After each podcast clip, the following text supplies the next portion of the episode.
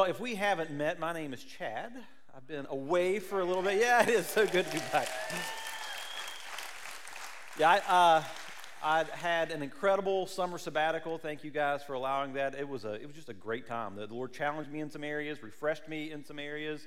Uh, I am so thankful for the team, the staff team that God has put together that allowed me to, to truly pull away from some of the busyness and to really get rested. But man, I'm so thankful to be back. I came back a couple weeks ago, but it's the first time being up here in front of you guys. So thank you all, and it, man, it's good to be back. So with that, we're going to dive right in. We are in this series called Set Free that is going to conclude on October 16th with a baptism Sunday. Uh, you've heard over the last few weeks us talking about that, but if that is something that you feel God is calling you to, or maybe you have some questions about what that means, I'd invite you to reach out to one of us on staff. We'd love to answer those questions and to celebrate with you in baptism here in just a few weeks. Well, the anchoring verse for uh, th- this series is found in John chapter 8, where Jesus is gathering together with, his, with some believers, with the, the disciples around him. And he says, If you hold to my teaching, you're really my disciples. And then you will know the truth, and the truth will set you free, and which may bring some questions to your mind. Set free from what? And set free to do what? Well, Jesus later on in John 10 is gathered around with these same disciples, and he says that I've come that they may have life and have it to the full. Jesus says that, that he came to, to lead us to experience the kind of life that God designed. He, he says it's a full life, it's a satisfying life, a rich life, an abundant life. But the majority of people read verses like this and they think, nah, that, that can't be real. It's just a pipe dream, it's just empty words because they haven't experienced that in their lives. That, that would not describe how they would look at their life. They would not look at their life and say, I have a full life. I think the problem is that we're trying to live out our faith in a broken world. I mean, you just have to look at the headlines or, or look at your social media feed, and you see all of this evidence of cruelty and pettiness and hatred and anger. It's all around us, and it makes it really hard to experience joy in our life, to experience peace in our life. But, but isn't it true? It's not just the, the external battles that, that we are fighting against, we have a lot of internal battles as well. We, we fight discouragement, uh, we fight despair. We wonder if things will ever really change in our lives. Fight against doubt and wondering, where is God in all of this? We fight against darkness in our own lives, these ongoing battles that we can't seem to overcome on our own. And so our lives kind of look like two steps forward and two steps back, and we don't see a lot of progress, and we see a lot of obstacles and setbacks. And so it makes it really hard to believe Jesus' claim that we can actually experience freedom, that we can be set free from some of these anchors and we can experience something like a full life. It just makes it really hard to believe that. But the Bible gives voice to the struggles that we sometimes have a hard time explaining to others. Why it is that we don't experience the kind of joy that we want. The fact is that the Bible describes uh, this world not just in terms of the physical and the tangible and the material, but it also gives us a glimpse of an unseen world, a spiritual world that the authors, Jesus himself, the authors of Scripture, would say is just as real as the physical and tangible that we can see around us. We read the, the second half of John 10 10, but the first half says this Jesus says, The thief comes only to steal and to kill and to destroy. Jesus says that, that there is another, that there's another being whose purpose is contrary to, is combative to God's purposes in this world. And the thief that Jesus is referring to is the devil, it, it, it's Satan. And he wants to destroy your life, he wants to, to steal your joy, he wants to kill your marriage and your happiness. Now, I know j- just the mention of this spiritual world or this spiritual enemy, it, it creates some tension in the room. C.S. Lewis, uh, an author and theologian from years ago, said when it comes to thinking about the devil and the supernatural, people tend to fall in one of two errors. Either they take him altogether too seriously, or they don't take him seriously enough. On one hand, people can, can blame Satan for, for every inconvenience and every setback in their life. He, he's the reason why their car ran out of gas, or he's the reason why the, the bagel got burnt on the, in the morning. But I think that most of us tend to fall in the other camp. I think most of us tend to not take him seriously enough, and we just ignore it altogether. We just say, you know, I, I, don't get it, I don't understand it, it makes me kind of feel weird to, to think about it, and just kind of seems like a bunch of hocus pocus. And so we just dismiss the supernatural. We just act like it doesn't exist. But if we're honest with ourselves, can't we see evidence of a spiritual enemy in our lives as we look back on our lives? That, that certain temptations were just too perfectly timed. They were almost too tailored for our weaknesses to just be dismissed as mere coincidence. How that wrong person came into your life at just the right time. How that thought entered into your mind at just the right time and it derailed your faith for a season. How that perfect storm of events came into your life and it drove a wedge in your marriage, in your friendship, in your small group, and you look back and you wonder, how in the world did that happen? And isn't it true that every once in a while you, you see a headline or you encounter a situation or you encounter a person and there's just something inside of you that says, that is just pure evil.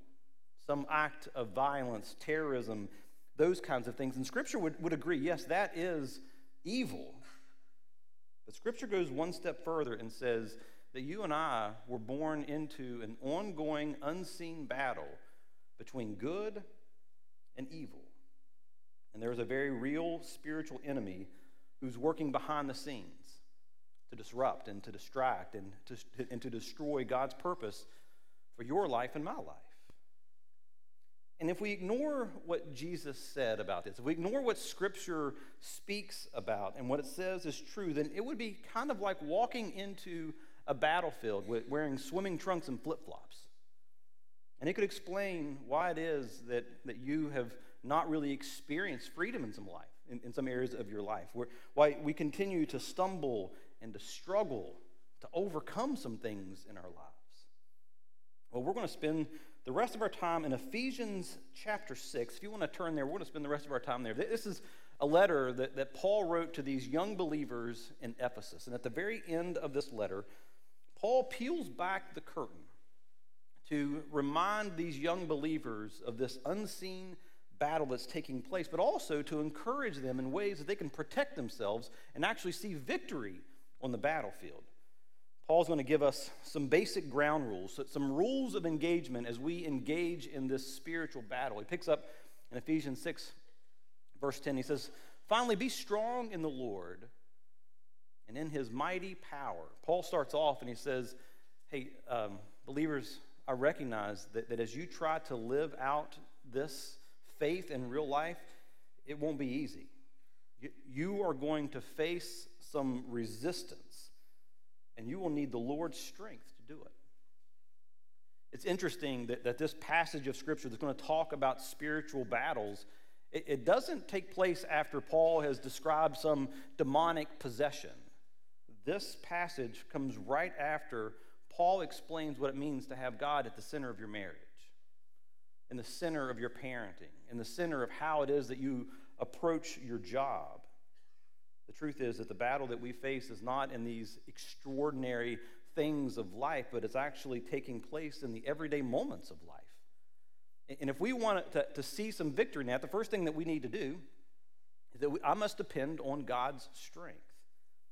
I, I must be reminded that it has nothing to do with my strength at all. In fact, in this spiritual battle, my strengths can actually be my greatest vulnerabilities. Because in my strengths, I, I tend to forget that I need God's help.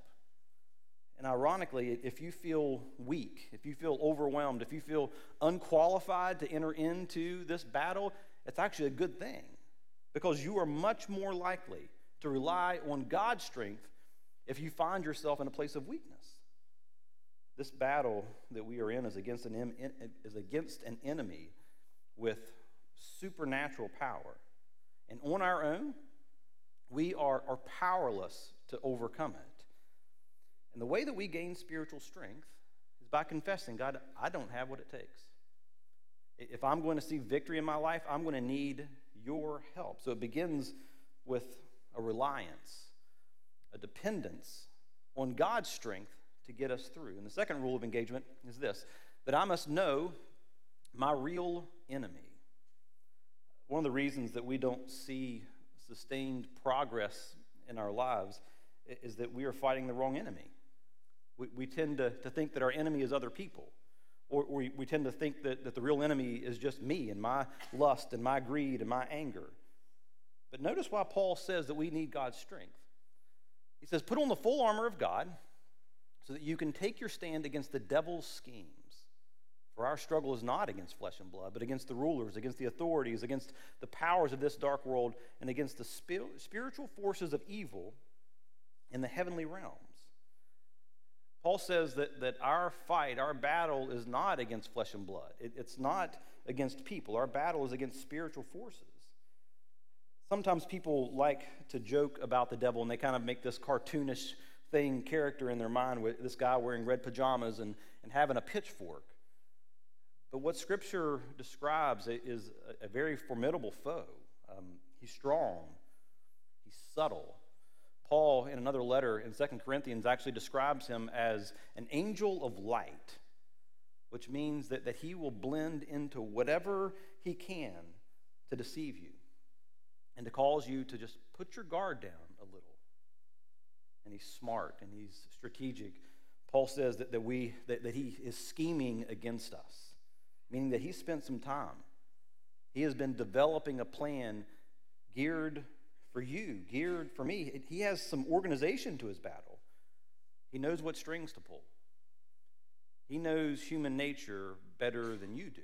He's been at this fight for a long time, and we, we are not as unique as we think we are. Human nature, in a lot of ways, is the same, and he knows what, button, what buttons to push. He, he's stronger, he's wiser, he is more cunning than we are, and he doesn't fight fair. He knows how to manipulate situations, he knows how to whisper suggestions, he knows how to put ideas in your mind to pull you off course. There's much more to your temptations than you think. There's much more to your lusts than you think. There's much more to your doubts and your conflicts than you think. That there is a real enemy who is strategizing your destruction. And while he is stronger than you, he is not stronger than Christ in you. And so you don't have to be afraid, but you do have to be battle ready, which is the third point, is that I must use every piece of armor that God gives me. Uh, Ephesians 6:13 says, "Therefore put on the full armor of God, so that when the day of evil comes, you may be able to stand your ground, and after you have done everything, to stand." Paul says that when the battle comes, not if it comes, but when the battle comes, that you are actually able to resist the enemy's battle against you, so that at the end of his attack that you can still stand. Paul says that in Christ, God has already provided us with all that we need to win the battle. We just need to know what they are and how to use them. So, what do we do? How, how, do we put on this armor, this protection that God has given us to enter into this battle? In the following verses, Paul is going to use the, the analogy of a Roman soldier's war gear as he goes into battle to describe some of the things that you and I need to put on in our lives in order to gain traction, to, to see some victory, and to experience freedom in the full life that we want. The, the first that we need to do is that I need to strengthen my character. We're going to look at some of these things as we go along, but in, in, um, in verse 14, Paul says, Stand firm then, with a belt of truth buckled around your waist and with the breastplate of righteousness in place. So, the, the first thing that, that a soldier would do is before he went into battle, he would put on his belt. And the belt served a number of different purposes. One was that they would tighten it and would give them strength in their core, give them some stability as they go into battle. It's also where, where they would hang the, the rest of their weapons as they go into battle. And the third thing that it did was before they would go running off, they, they would actually tuck their, their toga or their tunic into it so they wouldn't trip when they go into battle. And then they would put on this, this breastplate, this, this body armor that would protect all of their, their vital organs.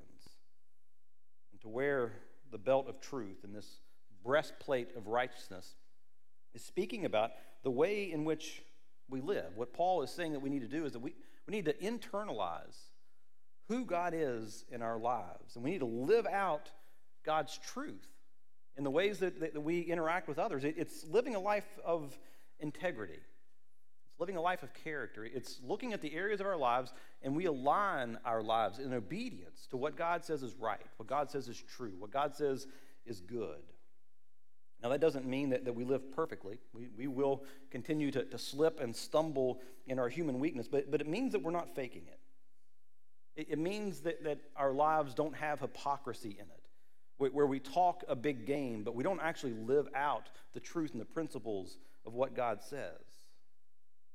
Paul's saying that, that when you live a life of character, a life of truth, a life of integrity, that your life is more stable and, and that your heart and your soul is protected from the enemy. But when there's a crack in your character, he will see that opening. It's like an opening in your armor, and he is going to bring you down. He will use whatever area of your life that is not fully surrendered to God and aligned with His truth. Maybe it's a bad habit that you have that nobody knows about. See, I, think one of the things that, that puts us at risk the most is we try to live these compartmentalized lives. That nine out of ten things in our life is going really well, but we have one thing that's hidden that nobody knows about. So maybe for you, it's, a, it's a bad habit. Maybe for you, it's a toxic relationship. Or it's just some area of your life that you have refused to give over to God. It's your dating life, it's how you spend your money, and it's why you keep getting beat down why you, you are failing to experience the full life of, G, of joy that Jesus offers. There's a weakness in your character, and the enemy is exploiting it. And we all have some vulnerability in our lives, some character weakness, and Satan, he's a patient enemy. And he is just waiting for his opportunity to attack that weakness when our guards are down and that's why it's important that, that we live these lives of daily reflection, uh, of examining our lives and, and, asking God to examine our lives and our hearts to, to see if there is any weakness that we need to shore up. So, where are you vulnerable? Where is that crack in the armor? Where is that potential crack in the armor? And ask God for help. Get, get some people in your corner. Don't let these things stay hidden. So, the first thing that we need to do is to, to closely guard and strengthen our character. After the soldier would put on the belt and this breastplate, the next thing that he would do is put on his shoes. And the, the shoes that, that these soldiers would wear had, had little nails driven in the bottom of them to, in order for them to, to gain traction in their lives. And what Paul is going to say is that, that that represents having peace in our lives. The second thing, if you're taking notes, is that we need to share the gospel of peace. He says that your, so that your feet are fitted with the readiness that comes from the gospel of peace. The, the good news, the, the gospel of Jesus is that through our faith in him that we now have peace with God. And that serves as an anchor of stability as we walk through our lives. But that truth, that peace that we have in our lives, should also compel us and propel us to share that peace with other people. And there, I think there are a couple of ways that, that this can be lived out in our lives. That the first is that we apply peace to our relationships. Romans 12, 18 says that if it is possible, as far as it depends on you, live at peace with everyone. Now, we all know that there are some people in this life that, that you just can't please, but Paul said that as far as it depends on you, do what do your part to live at peace with everyone. Because here's the thing that if you have unresolved conflict in your life, if you have bitterness towards someone else, if you have resentment, if you have unforgiveness towards someone else, then you have just opened yourself up for spiritual attack because you are not wearing the shoes of peace. And your enemy will use that anger. He'll use that hatred. He'll use that contempt pull you off the path that God has for you, to, to lead you away from God's best for your life. So we part of what we need to be able to do if we want to withstand the attacks of Satan is make sure that we are understanding that we are applying peace to our relationships. The other way that we apply this is by sharing the gospel of peace with others. When we interact with others and we share the hope and the peace and the joy that comes from knowing Jesus, then we are joining our Lord and our Savior on his mission to rescue people from those that are living far from him. Part of what that means is that we need to be ready, that we need to be prepared to give an answer for the hope that we have, to be able to share the gospel with others. And this can look a bunch of different ways. It, I am amazed. At every Sunday we gather here, in every corner of this building, in Bridge Kids and student ministry, there are teams of people that, that are doing this very thing, that, that are sharing the good news of God's love and His hope and His peace that comes through Jesus. And they're doing it in ways where, where the kids at their age level understand God's love for them. We are the easiest prey to Satan when we're bored and when we are disengaged from his mission. And my fear is that some of you right now are just sitting ducks for spiritual attack because you're sitting on the sidelines, that, that you're not actively engaged in sharing the love and the joy and the peace that comes through Jesus. I'd invite you, in whatever way that looks like, to make sure that you are engaged on the mission of God, that you are on the battlefield wearing your shoes of peace, sharing that peace with others. There are all kinds of opportunities. We'd love to get you plugged in what's happening at Ridge Kids or, or in student ministry in any way, but you need to make sure that you are engaged. So, is your life marked by peace? Are you at peace with others as, long, as far as it depends on you? Are you actively engaged in the mission of God, sharing this good news with others? The third way to be battle ready is that I need to increase my faith. Paul says that in addition to all this, take up the shield of faith with which you can extinguish all the flaming arrows of the evil one. So, what are these flaming arrows that, that Paul is talking about? I, the, the primary weapons, the main weapons that Satan uses against us are, are temptation accusation and lies. These things that, that he puts in our minds to draw us away, to distract us away from God. He uses doubt. And we have these thoughts that enter into our mind is, can God really be trusted? Did, did, did he really mean that when he wrote that? No.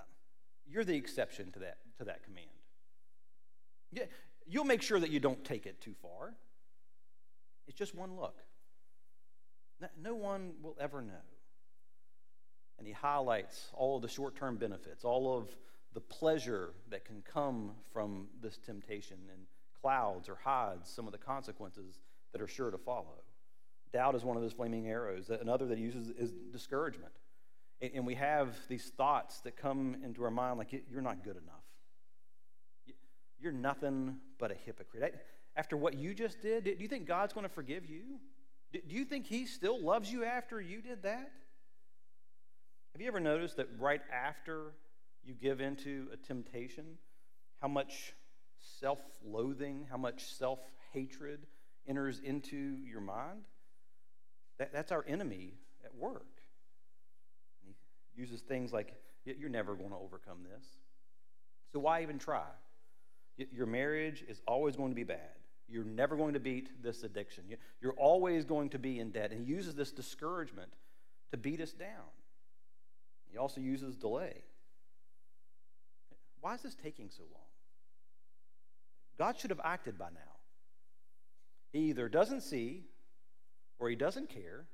And so, if there's going to be any change in your life, you're going to have to do it. And we're tempted to take matters into our own hands and just cut God completely out. Do any of those resonate with you? Do any of those sound familiar to you? They do in mine. And what Paul says is the way that, that we extinguish these flaming arrows of temptation and accusation and lies of the enemy is to increase our faith. That, that, that we respond by trusting in the promises of God even when we're under attack. That I'm going to trust God no matter what. No, no matter what my feelings say, no matter what my eyes see right now, that I'm going to trust what God says is true is actually true. And And I'm going to hold on to this shield of faith, and I'm going to respond by saying, Surely goodness and mercy will follow me all the days of my life. Greater is he that is within me than he that is in the world. My God is going to work all these things for good. There is nothing that can separate me from the love of God, that He will never leave me, that He will never forsake me. It takes faith to believe those statements. And sometimes it's really hard to do that on our own when we are the ones that are under attack. One of the interesting things about these Roman shields is that they were designed in such a way that they could link together and build this wall, this impenetrable wall with the, with the guys that are on either side of them. I think sometimes it's a reminder for us that, that on our own, sometimes our faith isn't strong enough. That, we need others in the fight, that we need the faith and the strength of others around us to help us overcome some of these flaming arrows. That's why you hear us say over and over again that you need community in your life, that you need to have some folks around you that, that know the battle that you're in and that can hold a shield of faith when you can't do it on your own. So, where's your faith right now? And then, lastly, we need to know God's word. Uh, Paul says, Take the helmet of salvation and the sword of the Spirit, which is the word of God. This is the only offensive weapon that, that Paul describes in all these different um, acts of armor, uh, parts of armor that we're putting on. Your ability my ability to overcome the enemy is directly proportional to my knowledge and my application of God's word. Let me say that again. Our ability to overcome the enemy is directly proportional to our knowledge and our application of God's word. So, do you read it? Do you study it? Knowing that this is the only offensive weapon that we have, knowing that this is a form of armor that God has given us, are you treating it like that? Do you know it? It, needs to be internalized and memorized so that when these attacks happen, that you have something to respond to. You may be wondering, I mean, if you look at the Bible, sometimes it's very intimidating. I mean, it's this huge book. So, where do I begin? What do I need to internalize? Do I need to memorize the whole thing? Here's what I would say start with the verses that help you in the most tempting area of your life. Start there. If you have a problem with anger, find some verses that, that talk about how do we get rid of our anger. If you have a problem with spending or with lust, find verses that speak to those areas of weakness in your life and internalize them. If, if it's hard for you to, to memorize things, write it down on a piece of paper, right? On, on a three by five card. Keep it with you so that in those moments of weakness, in those moments where you're under attack and those flaming errors are coming your way, that you have something to respond back with.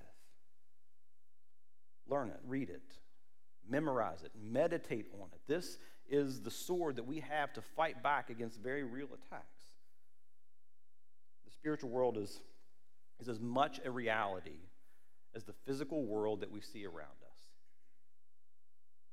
The enemy that we fight is powerful.